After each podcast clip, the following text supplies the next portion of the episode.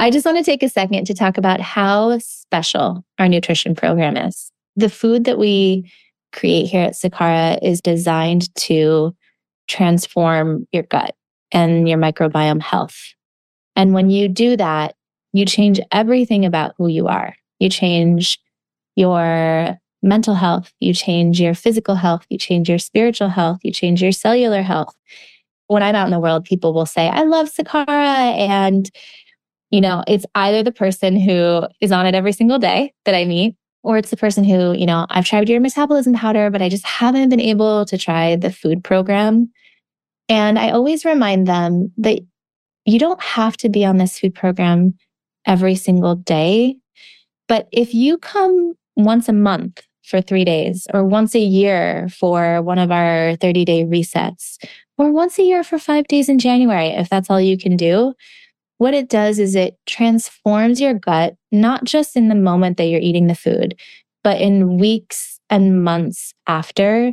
It trains your gut to change the cravings you have, to change your metabolism. It transforms the strains of bacteria in your gut that inform your health for months to come. That diversity of ingredients that you're getting into your body changes the diversity of bacteria in your gut, which is the epicenter of your health. And it supports your total body health, your immune system, your metabolism, your skin clarity and skin health, and how you age. And so I want to invite you, if you haven't tried Sakara before, you don't need to do this whole big shebang, clear your week and, and your schedule to do it. Figure out what is holding you back from giving yourself this gift, giving this yourself this step on your path to taking really good care of yourself. You deserve to feel good. You deserve to feel nourished in your body. And we are here to help you do that. And wait, we just have to say the one thing we always forget to say. Oh yeah, it's really, really delicious. delicious. They always talk about how it'll transform your body and your health and your microbiome. But man, our chefs are talented. It's delivered to your door, ready to eat. And it is so delicious. And that, by the way, is part of the nutrition, because you should enjoy the path to creating a body you feel good in. It should not feel like you're depriving yourself. I literally just ate chocolate, banana, granola. I had a cookies and cream parfait. I was actually thinking when I was pouring the milk this morning, I was like, I can't believe I used to think I had to deprive myself to have a body I felt good in, to have a body I felt sexy in. That's been the biggest change for me. Mm. So that's our wish for all of you, is to give you the food that helps you feel good and sexy.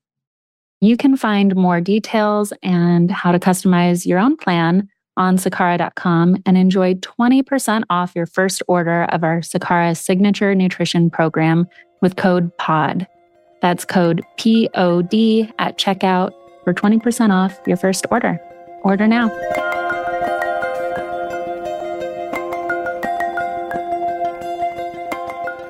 We at Sakara are on a mission to give you the tools to sit in the driver's seat of your own health. One of those tools is education and knowledge to enable you to make well-informed, intentional decisions about your well-being. That's why we asked Doctor Elizabeth Sharp to talk to us about the science behind Ozempic, Wegovy, and other G L P one medications for weight loss. She's a board-certified internal medicine physician, functional medicine doctor, as well as the founder and C E O of Health Meets Wellness medical practice in New York City, specializing in weight management. In this episode, we get into the science behind weight loss, why it's so hard for so many, and who G L P one medications may be right for. We also discuss what healthy weight loss means and how to maintain it using food and lifestyle changes. We love Doctor Sharp's approach to weight loss because it's through the lens of health and well-being first and foremost. We hope you enjoy this conversation.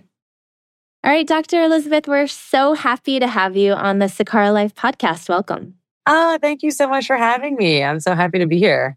Well, we like to start off every single podcast asking about your personal mission. Like, what are you here on earth to do?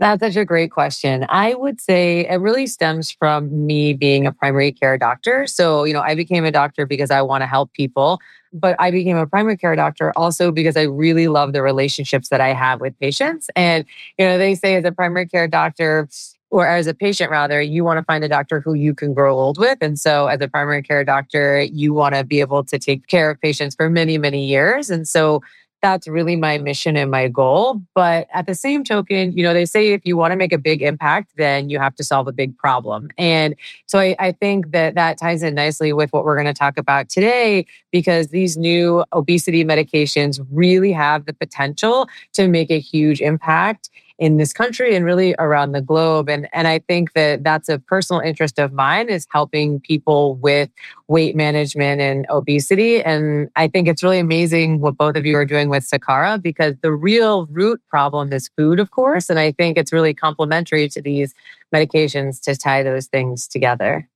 Yeah, I'm so excited to delve into so many different topics with you. But I think kind of a really important place to start is, how do you define healthy weight loss? I think weight loss has become, you know, almost like a dirty word, where it's like you you don't want to tell people you want to lose weight. We talk to clients who are like, I want to lose weight, but I don't want the world to know I want to lose weight. We also talk to clients who think, you know, a, a crash diet is still the best way to go. And so, like, how do you define healthy weight loss with your patients? Yeah. So for me, healthy weight loss is weight loss that can be achieved and then maintained. So that's really the big thing. So, you know, typically I recommend about a pound to a pound and a half of weight loss per week. The C D C recommends roughly a pound to two pounds per week for safe weight loss, because it's shown that people who lose weight slower like that tend to keep it off. And really the goal is to keep the weight off, because it can be harder to continually change your set point or your weight. And so you, there's actually been some research that's shown that people who take these medications, even if they stop them and gain the weight back, sometimes the medications can be less effective in the future.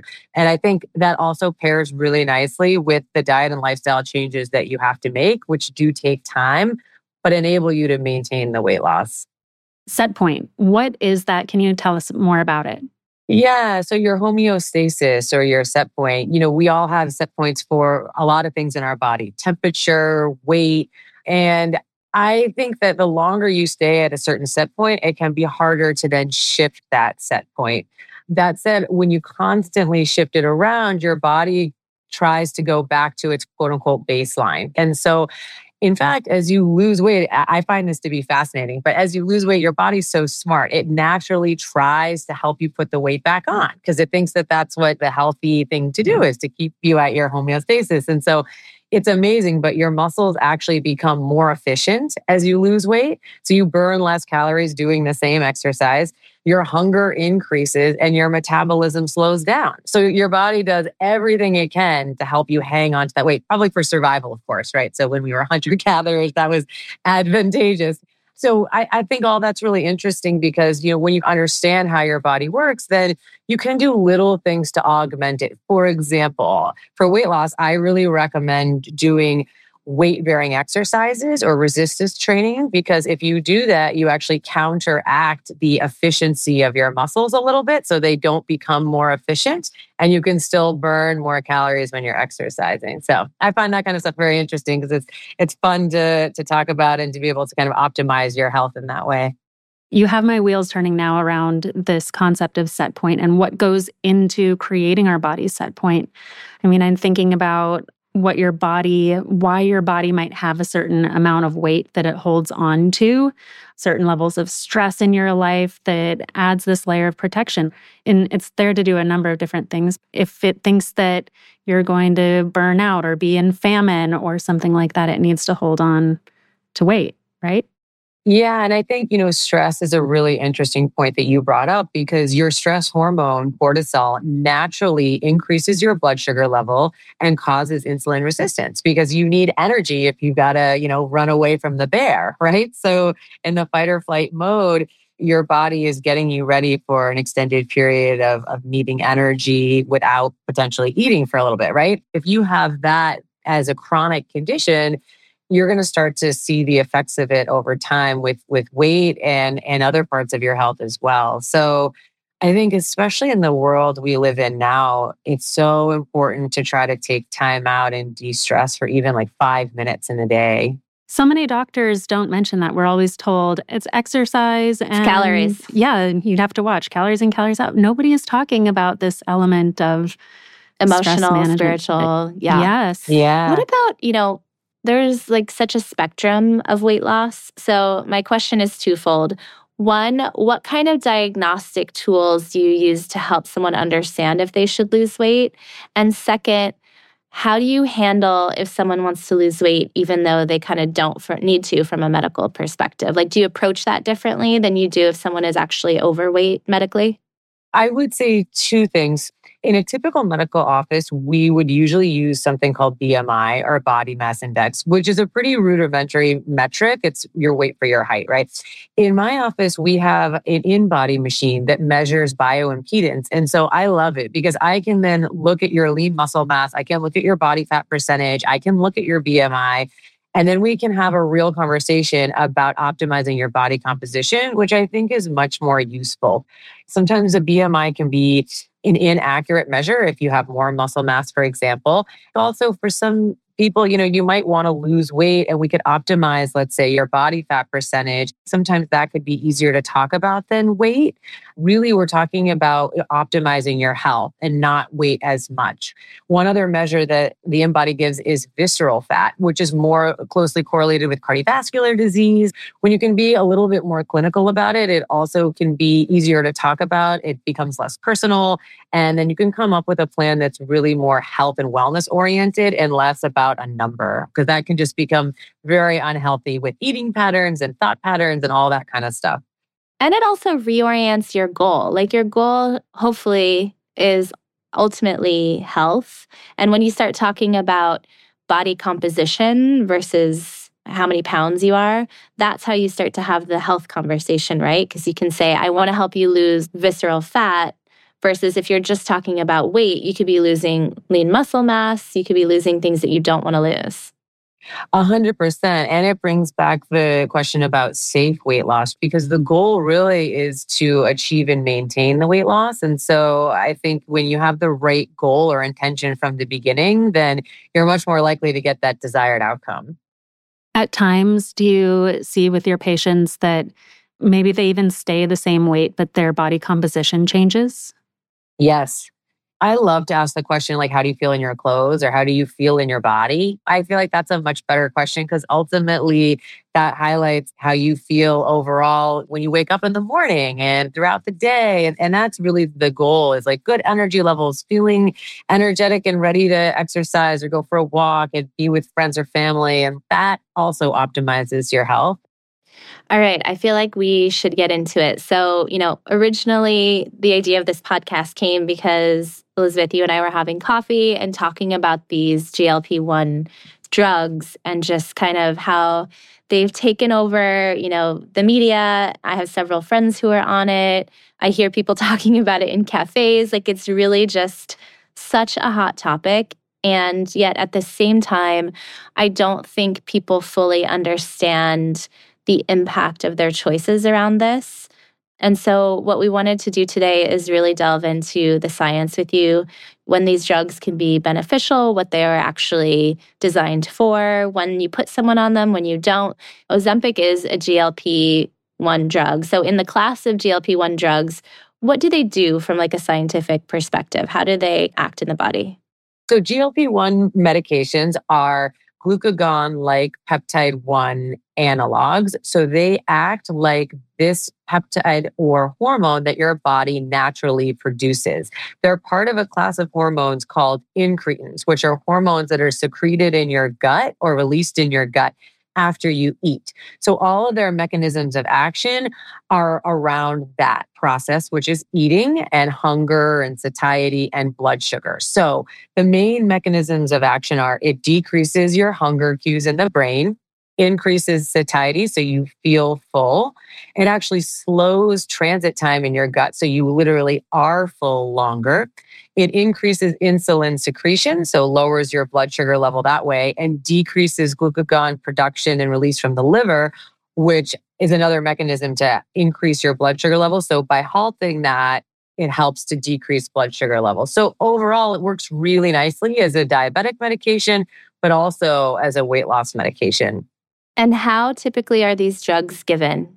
So the original G L P one medication that was F D A approved in two thousand five was a twice daily injection. Now we have longer acting G L P one medications like semaglutide, which is the active ingredient in Ozempic, which is what's F D A approved for diabetes, and Wegovy, which is what's F D A approved for weight loss. And these are once weekly injections. Semaglutide does come as an oral formulation called Rebelsis, but it's not as effective. And who do you usually recommend these drugs to? Who's this for? By the guidelines, they're F D A approved for obesity, and they use the B M I metric or way of classifying weight and obesity versus overweight. And then they're approved for people who are overweight with other weight-associated or comorbid conditions, such as high blood pressure, high cholesterol, things of that nature. Most typically, those are all the patients who I would recommend the medication for because it's going to be F D A approved and covered by your insurance. The issue right now is finding Wegovy because it's very hard to get. But the other medication by Eli Lilly, it's called Manjaro, that actually has two incretin hormones, so G L P one and something called G I P, is hopefully going to be F D A approved for weight loss soon. And so that will, I think, help in terms of supply. And being F D A approved, I mean, a lot of drugs are used off-label. Is the F D A approval, is that for insurance coverage? Why is that important? So yes, it is for insurance coverage, but also in terms of safety. The F D A is intense in terms of a lot getting drugs approved. Pharmaceutical companies have to go through rigorous trials to be able to get these medications approved to be qualified as safe in humans. You know, that brings up a really good point with what's going on with compounding pharmacies right now. So, so say I want to prescribe the medication for someone who has an allergy, I would call a compounding pharmacy and they would be able to make the medication without that component. Now, what's happened because of the shortage of semaglutide or Ozempic and Wegovy, these compounding pharmacies were given the green light to produce these medications in larger quantities. The big problem is that a lot of them are now actually using a different form of semaglutide, so semaglutide salts, which actually have never been tested in humans. It just brings up the other important point of the F D A approval, which is that we can say, or I can say as a doctor, that this medication has been shown to be safe and effective in humans.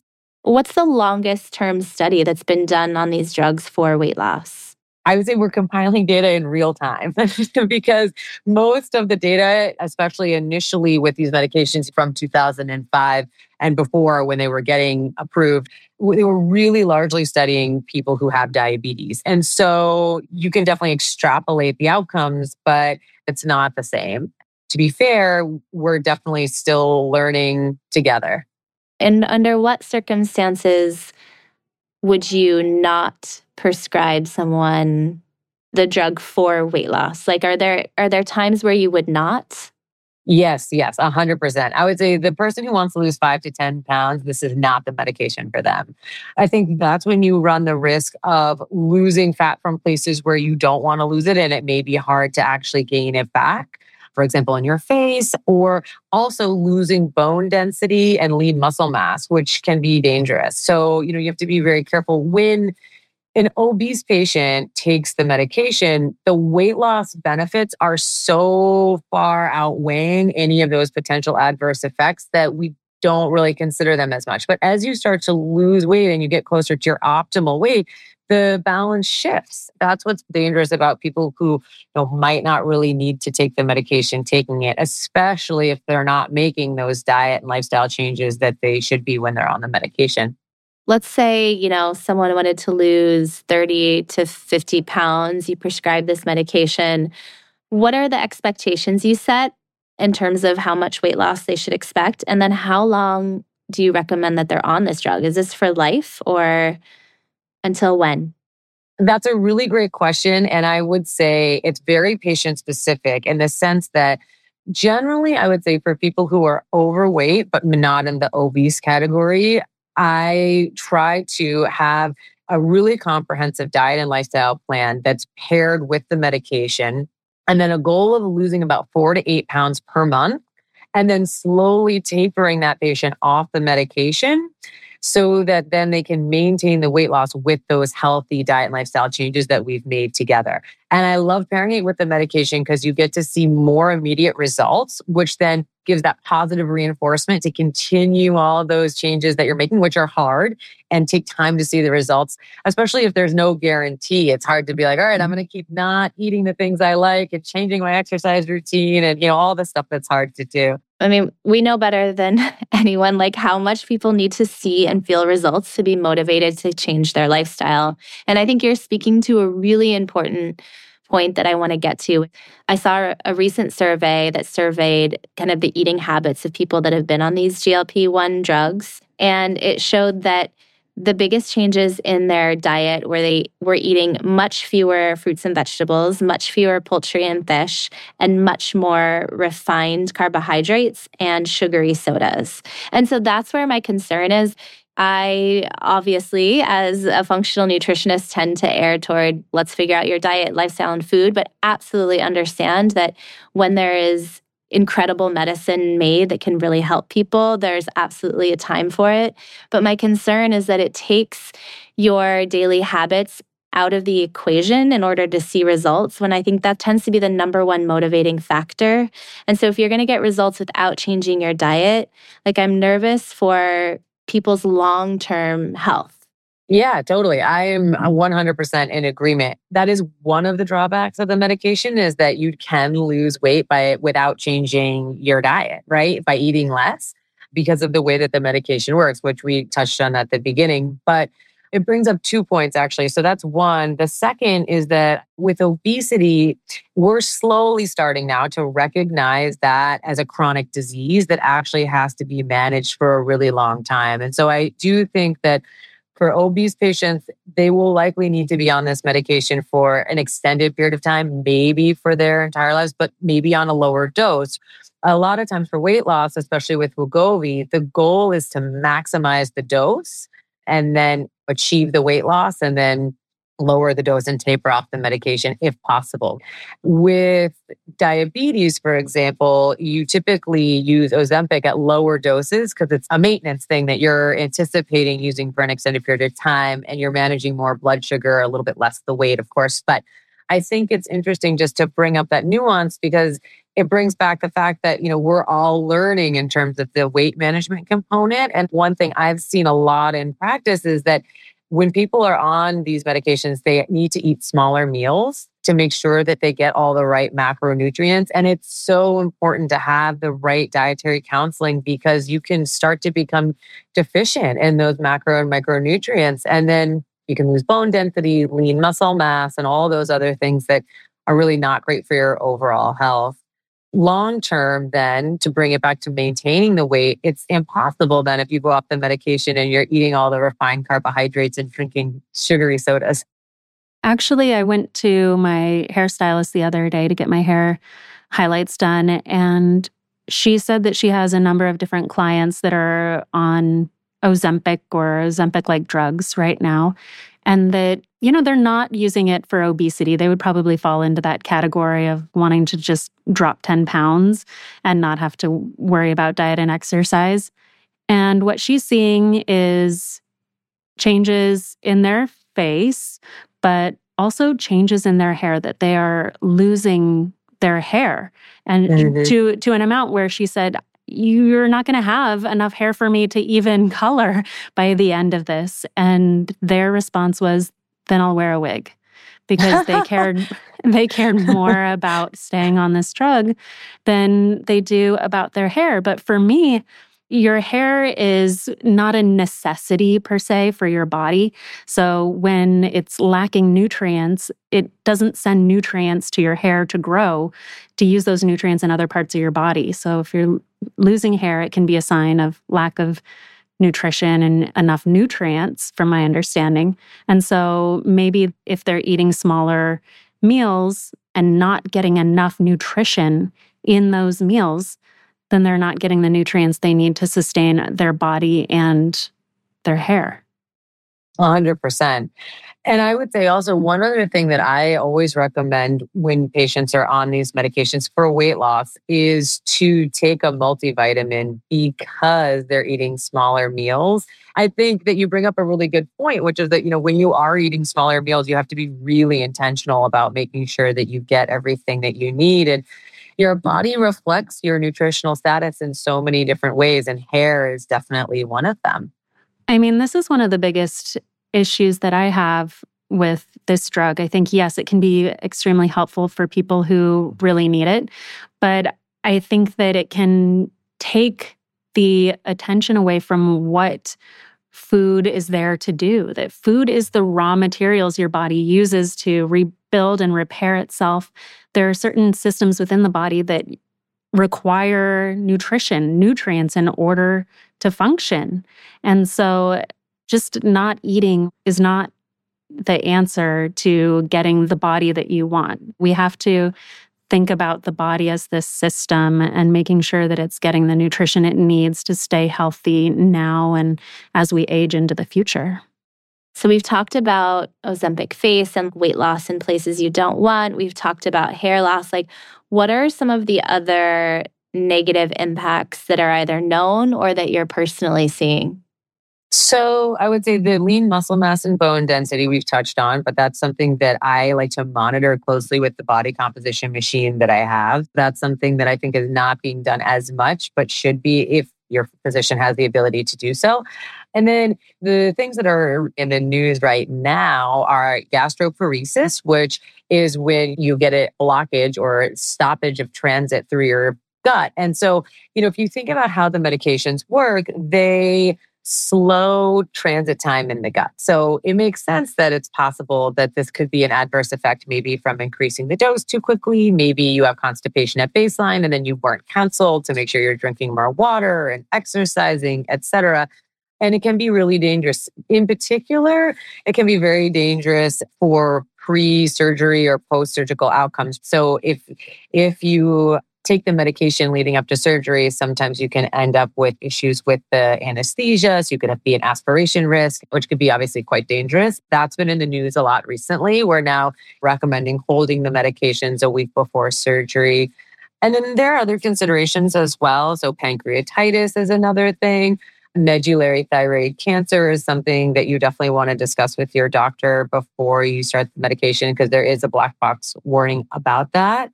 It's definitely not a silver bullet, but at the same time, it is an amazing breakthrough in weight management and specifically obesity management. It's just incredible when you see, you know, people lose fifty plus pounds. It's just life-changing. At the same time, the medications are great, but they have to be paired with the, the diet and lifestyle changes. And food is medicine, which is what we've been talking about. And I firmly believe that. It not only affects your physical body, but mentally, energy levels, and everything.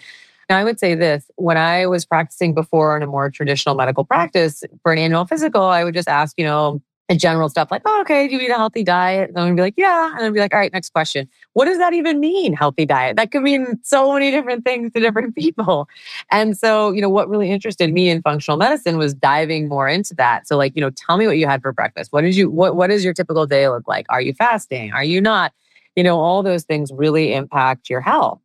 And especially like, what's your relationship to food? Because as a former yo-yo dieter who always thought food was the enemy, like I'm nervous for people out in the world who are still suffering from that and then using Ozempic and not really dealing with either their food addiction or their food issue or, you know, their disordered eating patterns. Mm-hmm. And so, yeah, I guess I don't necessarily know my question, except like, do you do you see that? Are there are there kind of like questions people have to filter through so that you know that it's like a safe drug for them from like an emotional, spiritual standpoint? one hundred percent. I always ask about eating disorder history because I wouldn't recommend it for people who have had an eating disorder. there is a role for it, but it definitely needs to be under the care of professionals in terms of like a mental health professional, as well as very close follow-up. And I generally would not recommend it for, for someone with that history, because it could very easily trigger that again, as you highlighted.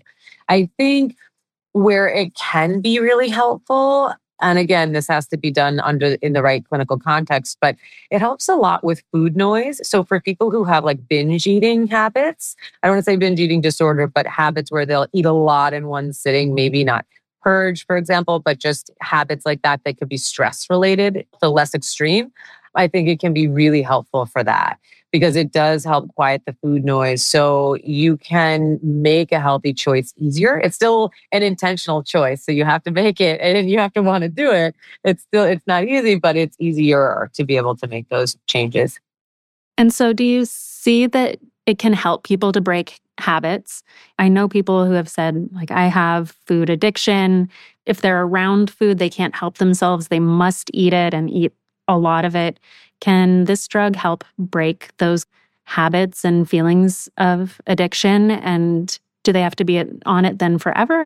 I think that it that really highlights the type of patient that may need to be on it long term and might be more in the obese category, in the sense of it's a chronic medical condition.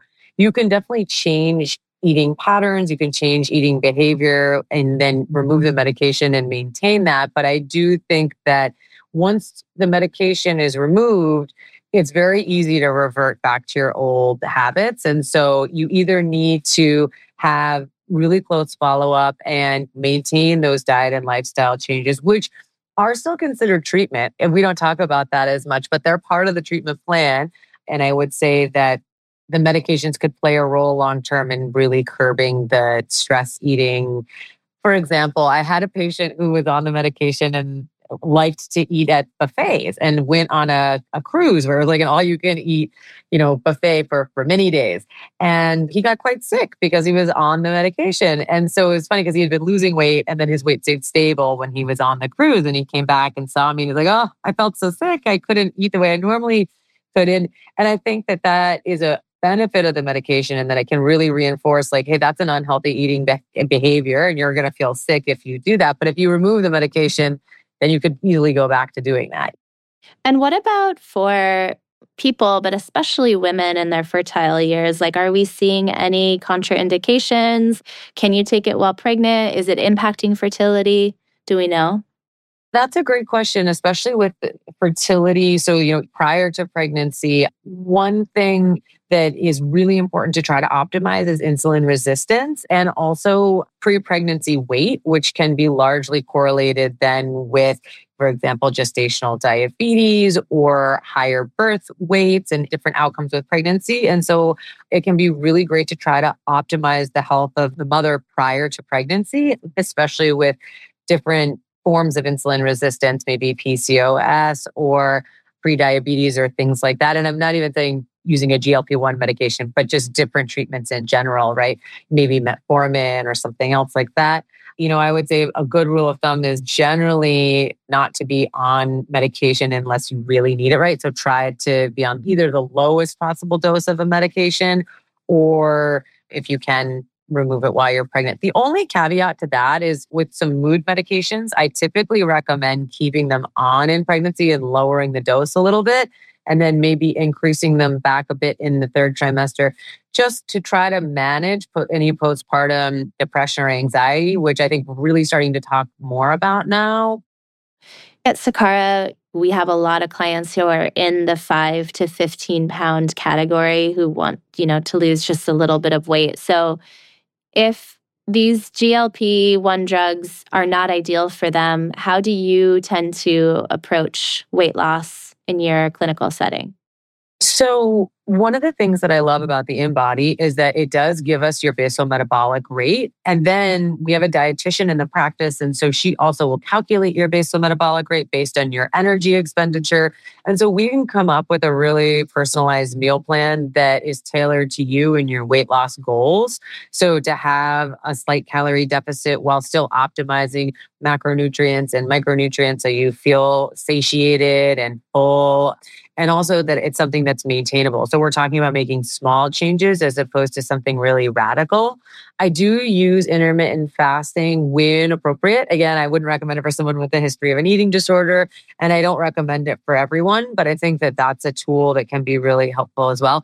But again, it has to be something that you want to do long-term, because if you do it for a short amount of time and lose weight and then go back to your old habits, you're going to gain the weight back. So we're really talking about lifestyle management or lifestyle medicine when we talk about losing weight and maintaining it. Oftentimes, I think that that ends up with a better outcome.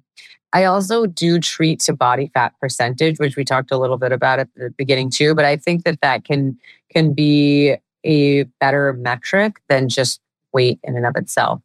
I think that's why we get a lot of those types of people, because they tend to know that it's likely lifestyle related. But I think for a lot of people, it's almost easier when you know you have to lose fifty pounds, because you have to do a whole life overhaul.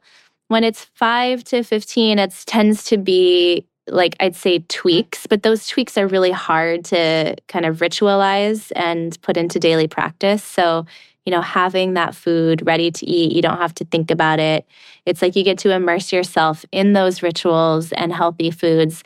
And then most importantly, at Sakara, we talk about optimizing gut health. Mm-hmm. You know, when you think about long-term weight loss, it's so related to your gut, both from a hormonal perspective and whether you're constipated or not constipated, but also, you know, connected to which bacteria are thriving in your gut and dictating everything from your hunger levels to how well you sleep to your insulin and blood sugar issues. And that one of the reasons there's no true silver bullet to weight loss is because gut health is one of the centerpieces of overall health and therefore weight loss. So if you're not optimizing gut health, you're not ultimately optimizing long-term weight loss. I totally agree. And I love what you said too about what Sakara does with removing friction, right? So like if you make it easier to eat healthy, you will. And I also totally agree with the gut microbiome. And I think it's actually not talked about as much as it should be. Unfortunately, you know, in New York State, it's so annoying because you can't do some of the functional medicine tests I that know. I would like to do. So annoying. But G I mapping is really great. And, you know, making sure you do tests for SIBO and SIFO and things like that. And not just chalking something up to an I B S diagnosis is important, right? Really doing a deeper dive, doing a root cause analysis. I'm really big on prebiotic and probiotic foods also, as I know both of you are, and really treating from the inside out is the way to optimize health. I don't know if you saw this, but Weight Watchers just came out and kind of like apologized to their Weight Watchers members. They said that they introduced the shame for people for whom diet and exercise wasn't enough. And that now, thanks to new drugs like Ozempic, they're rejecting the blame the dieter approach in favor of the view that obesity is an illness. And I think this approach that we take at Sakara is, yeah, willpower is really hard. Willpower mm-hmm. is really challenging to fight your biology, to overcome this mind over matter when you have your biology telling you, go eat, I'm hungry. It's trying to get back into that homeostasis place.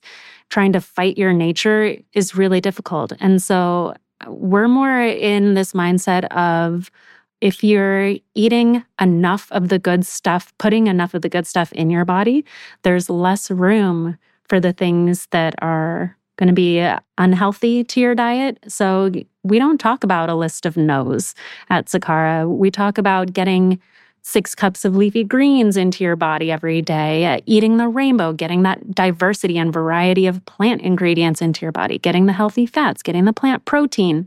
And once you check off all of those boxes, then you can go and have whatever else you want and are craving.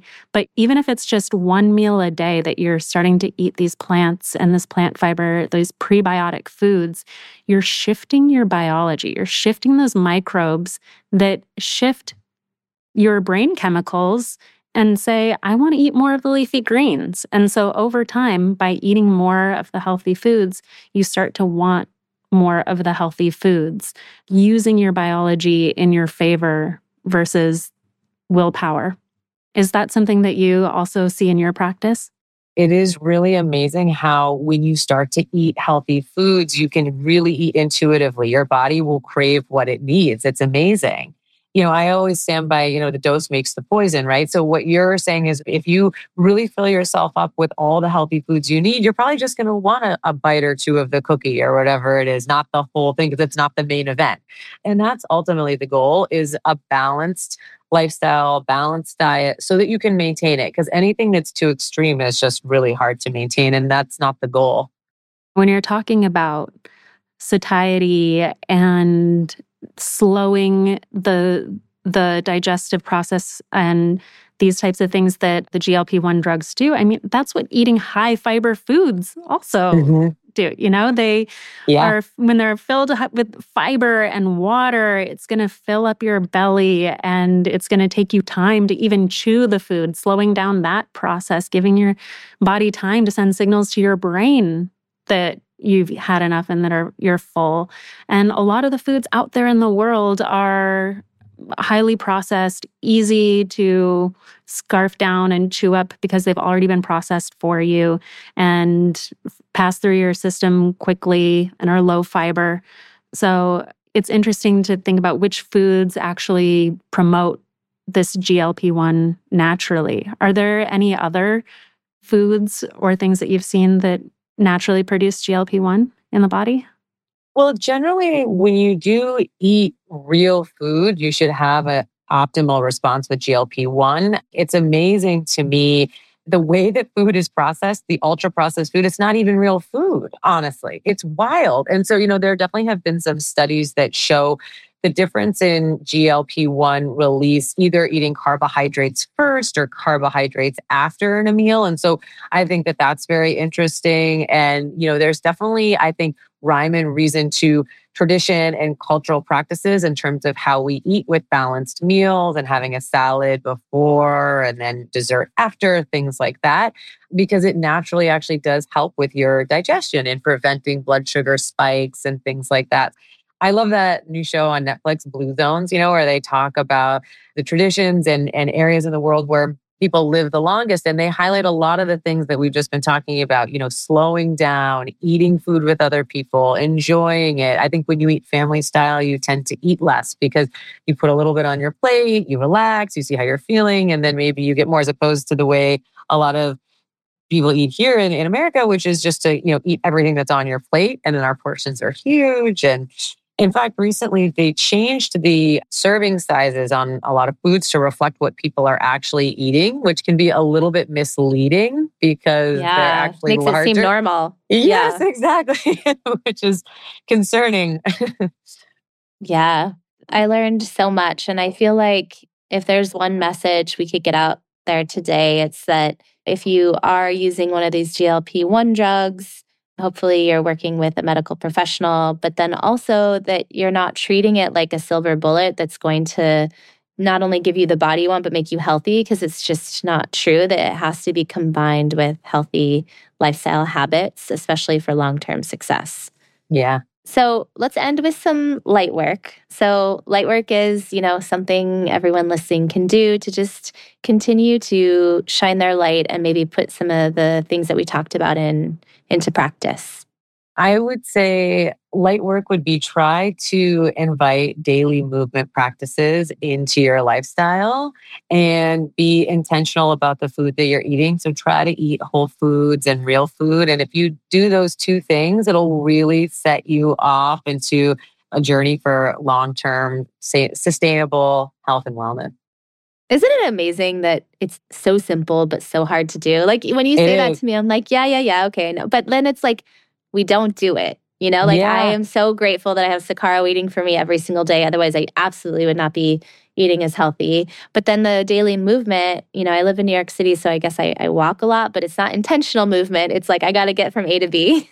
yeah. So like even just doing those two things does take a lot of commitment mm-hmm. and prioritizing your health above everything else.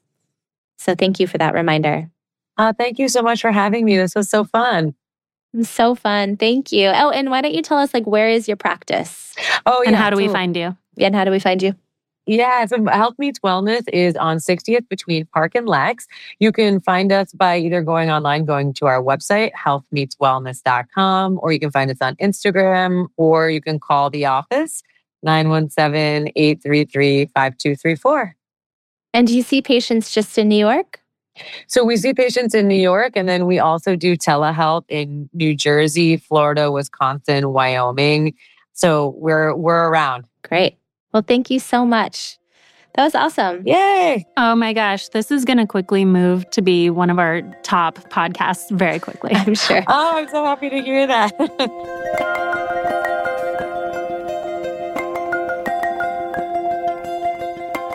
I've been really getting into the science behind metabolism and which ingredients in our metabolism powder do exactly what for our metabolism. So just to set the stage, our metabolism powder has three key ingredients that do three key things. So one, fucoxanthin is an algae-based ingredient.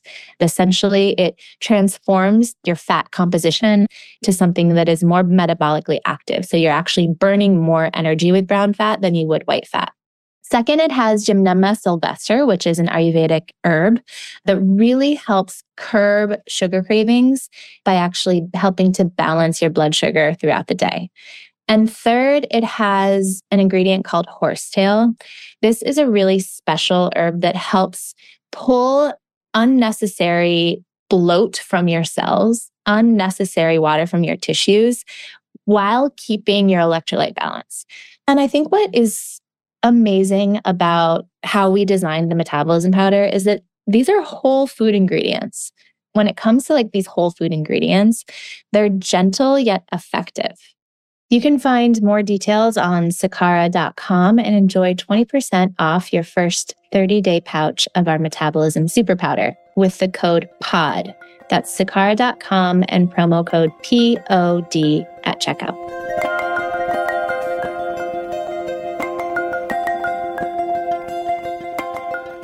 You know, as we were recording, I was thinking to myself, this really is the first episode that we've recorded where we're talking about weight loss. And yet it's something that people come to us for and ask us about all the time. They're curious about weight loss. They want to do it in a healthy way. They don't want to do crash dieting. And we haven't talked about it like head on in any other episode. And I know, you know, it was a big part of your journey getting here and reasoning for starting Sakara. How did this episode feel for you from a dieter perspective? How did you feel? Like I said in the episode, I, I feel worried for the dieters out there who are being prescribed Ozempic without either the help of a therapist or psychologist, like some professional to help them through like the emotional, spiritual side. Like when your relationship to food is already poor and then all of a sudden you're not hungry, I think that's a dangerous place to be. So, you know, those are my concerns for people out there in the world. But in general, I think the scientist and researcher in me is excited to have something that gives people results. As she said, this is a big human experiment. We don't know the long-term impact. We don't know the long-term impact of taking the drug. We don't know the long-term impact of taking it and then getting off of it. So there's a lot of unknowns, and I can empathize with the people who are desperate to lose weight. So I understand the desire and the need, but I have a lot of questions around it. And I think some people come to us and they want to know how Sakara works to help you lose weight. And we touched on that in this episode, talking about shifting in the gut microbiome. We don't talk about counting calories because we don't feel like that is the main driver of weight loss. And yet I think even in today's day where we can say a calorie is not a calorie, that all calories are not created equal. It's still difficult for people to wrap their brains around that. Or, and I think bec- partially because they don't know any other way to lose weight. Well, and also like a calorie deficit diet does help you lose weight. Right. It's just that it's not the kind of weight you probably ultimately want to lose. It's not long-term weight, and it's likely not fat loss as much as it is water and muscle loss, or equally water and muscle loss. So I think that's the unfortunate. It works, but if you're talking about hopefully long-term health as well as long-term weight loss, not just like, you know, oh, I need to look good in May or whatever your thing is, I think that's why people are still caught up in the calorie conversation. But at Sakara, when we talk about body intelligence, that's our ultimate hope for people, right? What better gift can we give someone other than the ability to know their body and then listen? Mm-hmm. I can't imagine a better gift. And it could be the body, know the body you have now and love the body you have now and listen to the body you have now, with also the hope for change. You know, you can learn to listen and love your current body, even though you might want it to change, or you might want to lose weight. Mm. I think in this world where we have so many things that intercept that kind of highway between your gut and your brain, your body intelligence, and really listening to how you feel between ultra-processed foods and xenobiotics, you know, toxins in our environment, and now Ozempic that literally changes how you feel in your body and about food. Like, I, I'm worried that kind of intimacy with ourselves and knowing of ourselves is at risk. So just caution to anyone who is on it. How do you get to know yourself when you're taking a drug that's like changing you? Yeah. So, yeah. Right. Coming back to this point about set point, mm-hmm. It's really interesting to me about getting to know ourselves on a deeper level to understand what is going into that set point, whether it's chronic stress levels. And I think things that can go into chronic stress is not just, oh, I'm scared of my boss at work, or I'm worried about how I'm going to pay bills at the end of the month, or dealing with taking care of family around you, which are all very stressful. But I think also the stress of self-talk and self-hate and messages that we send to ourselves on a daily basis when we look into the mirror, that we can be our own biggest bullies, which, you know, if you had a bully in your life that was there every day saying you're not good enough, you're not pretty enough, you're not thin enough, you're not rich enough, you're not smart enough, whatever it is enough, that you would be like, dude, get away from me. I can't handle this. Or you just believe it. And yeah, but we don't say that to ourselves, to that inner critic. Like, dude, stop saying that in my ear. Get out of here. Yeah. That can put that chronic stress on us too. Yeah, and I was thinking about you actually, because you've been talking lately about how maybe it's being postpartum or still being maybe on somewhat a, of a fertility journey and figuring out what you want to do, that you feel like your body just wants mm-hmm. to be at a different weight. Like it's at a different set point than before. And you think that's a necessary part of, you know, healthy fertility. Yeah, I think that society wants us to be thinner than what is actually healthy, especially for women, and especially when it comes to women's fertility. My body wanted to be at least five pounds heavier in order to get pregnant and have a baby. I mean, it wanted to be fifty-five pounds heavier when I had the baby. I needed to put on some weight before I could get pregnant. And Doctor Elizabeth today talked about needing to lose weight or balance blood sugars in order to get pregnant, and for certain population that is necessary. And I think on the other side, certain women need to actually gain weight, because if you are in a stress mode, have that fight or flight going on, your body needs to know that it has enough energy and enough energy storage to provide for both you and another living being. And if it doesn't have enough, then it's not going to put itself into a situation where it could put both of you at risk. We're talking how, you know, fat is part of the endocrine system. So it's mm-hmm. not even just extra energy, right? It's like right. actual, you know, hormonal support. And then there's a whole conversation we could have about what healthy weight gain can look like and how healthy weight gain and healthy weight loss might not be that different. We'll save that for another podcast. Indeed, we will.